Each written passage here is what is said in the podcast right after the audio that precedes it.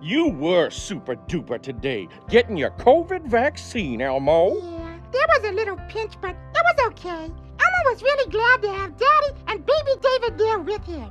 Baby David, where Um, are you? I had a lot of questions about Elmo getting the COVID vaccine. Was it safe? Was it the right decision? I talked to our pediatrician so I could make the right choice. I learned that Elmo getting vaccinated is the best way to keep himself, our friends, neighbors, and everyone else healthy and enjoying the things they love. Oh, Daddy, oh, Elmo and Baby David have a question. Oh. Can we have a hug? Oh, come here, son. Oh, Elmo loves you, Daddy. I love you too. It's okay to have questions about COVID vaccines for your kids. Get the latest facts by speaking to your pediatrician or healthcare provider.